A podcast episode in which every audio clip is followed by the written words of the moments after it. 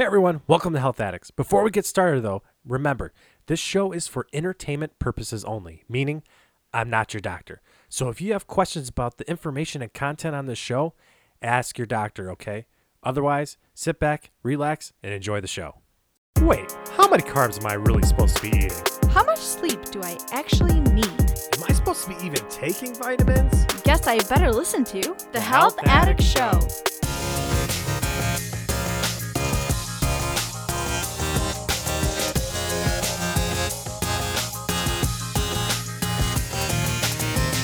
Welcome back, everybody, to the Health Addict Show. I'm your host, Tommy J, and we actually have a pretty cool episode today. We're going to do our first health diary episode.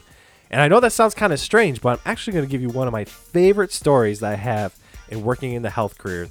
And actually all starts to begin at this very small hospital. And I'm sure by now most of you know, I mean, ERs get so much different stuff that comes through there whether it's a trauma or an overdose or just an incomplete acute sickness that needs to be treated.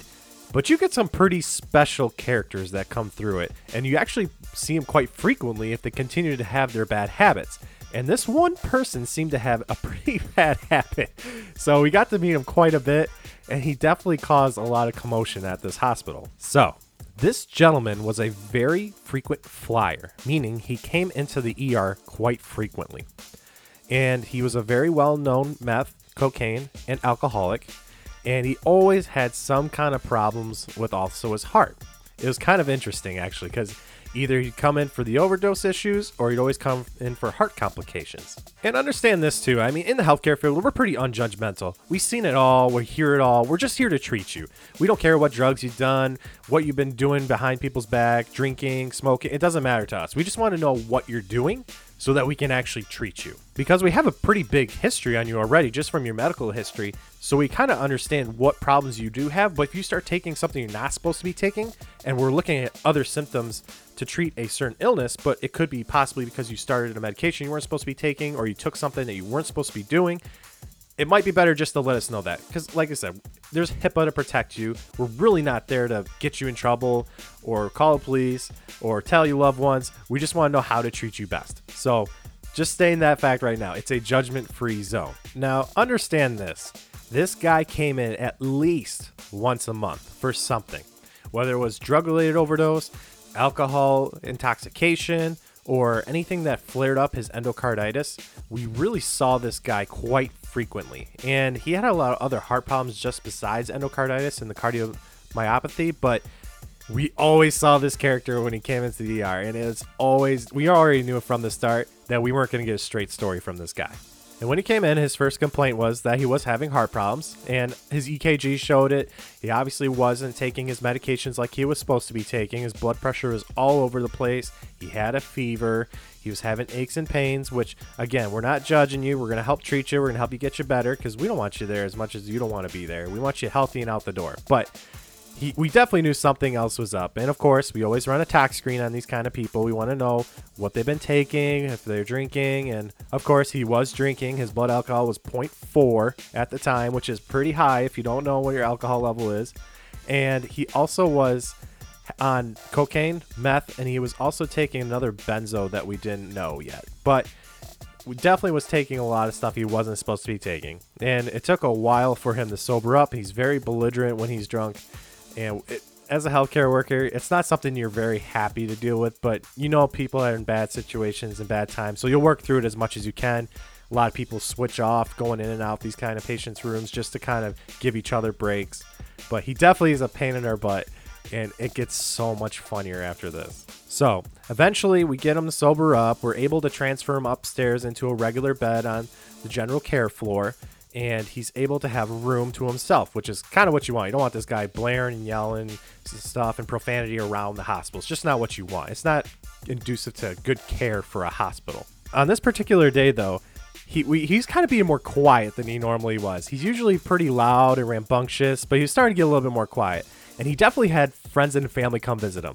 And you have to understand, this guy's friends and family, it's mostly really just friends. He doesn't really have family that comes to visit him anymore. And the friends that do come and visit him have been known to be either drug dealers in the past or have been in other particular situations that you generally wouldn't want to be hanging around with them.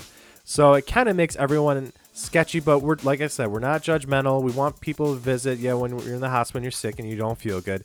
So generally, you really aren't going to be stopped unless there's something super dangerous about you coming into the facility. So I'm about six hours into my shift this day, and we get a rapid call to this patient's room. And I already knew it was going to be a situation because anytime we get a rapid response into this guy's room, something is going to happen. Whether he's acting out or he's being rambunctious, he needs security, or usually he slips something he's not supposed to be taking. So I run into this room and I find this patient passed out. And mind you, he had a nurse, a nurse student, a nurse aide, and another nurse actually watching this patient. So we kind of knew what was going on in the room most of the time, but he did have just a few minutes by himself. So I begin my assessment. I start checking the patient's airways, breathing, and circulation. He does have a heart rate. He's not really breathing well. He's obstructing, obtunded, um, only responding to deep sternal rubs, like when you rub on the chest real hard to kind of get him the stimuli to make sure that they're still feeling pain. And that's kind of the only way to arouse him at this point. And he definitely wasn't protecting his airway. Blood pressure was a little bit lower too, I think I remember.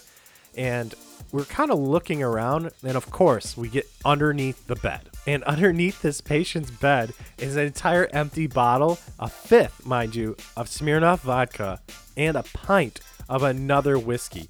He had drank a whole fifth and a pint in under probably 15 minutes. So he was belligerently drunk and at the point of where he wasn't protecting his airway anymore. And what happened was his friend snuck him in the alcohol and he was being very rude and abrasive to the nursing staff. And obviously, we're not going to deal with you and give you time alone until you calm down before we start taking care of you again. But he did that on purpose just so he could drink this alcohol. And it, oh my gosh, I can't believe how fast he drank that. It's unbelievable because they're literally saying he drank it in less than 15 minutes, just chugged.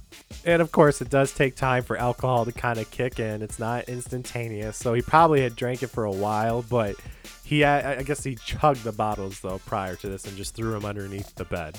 So, unfortunately, because he wasn't protecting his airway, his blood pressure was getting lower, and because of his other comorbidities, we rapid sequence intubated him and had to take him to the ICU. And oh my gosh, was he not happy when he woke up? It was so funny. And generally, with people like this, we tie down actually because we know they're not going to listen to us. Any kind of advice, especially medical advice we give to them, they're not going to listen.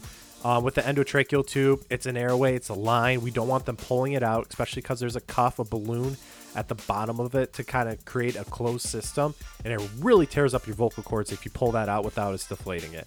Plus, he's got other IV lines. He had a central line at this point. Um, it just was a terrible situation where you don't want somebody kind of being rambunctious and pulling out lines. I mean, you have propofol, which is a very high, powerful sedative on. We had fentanyl on for him a little bit too, which is another very powerful pain medication. He had some other pressors that we had on for his blood pressure. He also had some antibiotics on at this point. Um, it's just something you don't want all these lines coming out at one time. Now, generally, when someone self extubates or they pull that tube themselves, they use their hands. They kind of sit up a little bit. Usually, we watch them pretty good, and you can kind of catch somebody before they do that. But this guy was strapped down very tight, and he shouldn't have been able to get to his hands and pull that tube out. But the most nimble guy I've ever met, this guy used his feet to pull all the way up to his head and used his toes and feet to pull out this tube because he wanted it out that bad.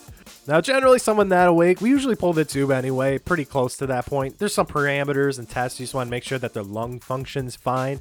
But this guy did not give us even a chance. He woke up, used his feet, and just whipped that tube right out and started cussing. Of course, if you want to get everyone in your room real quick, that is probably the fastest way to do it next to coding because he had every single nurse, respiratory therapist, patient technician, and doctor in that room as quickly as possible and security. And we had to reach strap him back down. He was fine otherwise, but man, was he not happy. And it took a while to calm down. They actually had to even give him a, just a smidge of sedative just to kind of get him to the point where he's being more safe. Because you know, once again, he still has a ton of lines in him, especially that central line. You do not want that coming out. So now he's starting to calm down a little bit more after everything's settled. And once again, we're not trying to take anyone's rights away. It's not our job to be the judges and juries of this society. So we unstrap him. He seemed like he was being calm and collective. It wasn't going to pull anything out at this point. He understood. I mean, he knows he needs the lines to to be treated. So we're kind of at this point now where he's being fine. He's not being rude and mean to any of the nurses. So we kind of had a settling point at this part. So understand this. This guy's heart is not good. We have something called the ejection fraction. That's how much blood is actually being pumped out of the heart. Usually about 60% where you want it. His probably was lower than 20. He also had a lot of inflammation. His valves were wearing out, so his heart wasn't good to begin with at this point, and over the years of abuse, it's getting worse. And now the patient's starting to realize that there's a lot of complications with what he has, and he kind of wants to talk to the doctor about what his options are. And the, the attending was very nice to him and very proper. He told him there's many things we still can do as far as his treatment and making sure we can reduce the pain, inflammation, and swelling around his heart and do other things to kind of treat the other symptoms that come with it. But as far as a heart problem, the closest thing he would need would be a heart transplant. And because of his known drug addiction, alcohol abuse, and other choices, he just wouldn't be a good candidate for a heart transplant. He was being 100% honest with them. Of course, he didn't take that very kindly when he heard that, so that turned into another disagreement, and he ended up kicking the doctor out, and he was in his room by himself once again. And this is where it gets funny again. So now it's a little bit more in the afternoon. It's probably close to about five or six at night. And a gentleman comes in, he wants to see our patient. And of course, now that you're in the ICU, there's a little bit more stricter rules as far as visitations. You're only allowed to have so many people in the intensive care unit. Um, they don't want you bringing anything too loud, or there's other objects you're just not allowed to bring. And there's something fishy about what this guy was carrying. Of course, we're not trying to be judgmental again, and uh, the person lets them in that's allowed to come into the intensive care unit. And he's walking towards his patient's room with a newspaper, but the newspaper was huge, really tightly wrapped around something. And one of the nurses noticed it really quickly and said, Sir, what's in the newspaper? I guess the guy didn't think he was going to get questioned because this caused him to be jolted and the all the needles this man had wrapped in the newspaper fell out of the newspaper. There had to be five or six needles and a bottle of drugs inside the newspaper. Now this guy has everyone's attention looking at him and he just runs for the door. And when I mean run, he ran so hard into the door on the way out, he broke the door. I'm pretty sure he hit his face on it on the way out too.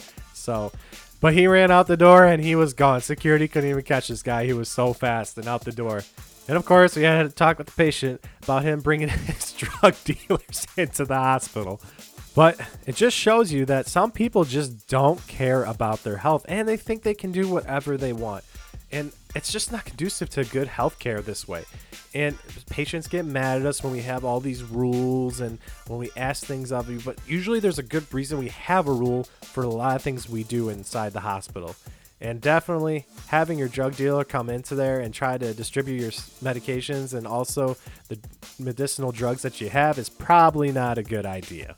But that's the story. I really don't know what happened to this guy after everything has happened. Um, he probably could have passed. He probably may went to a different hospital just because once you become more of a frequent flyer, we're kind of understanding of what you're trying to actually get at, whether it's pain medications, whether maybe sometimes just a nice bed and some food.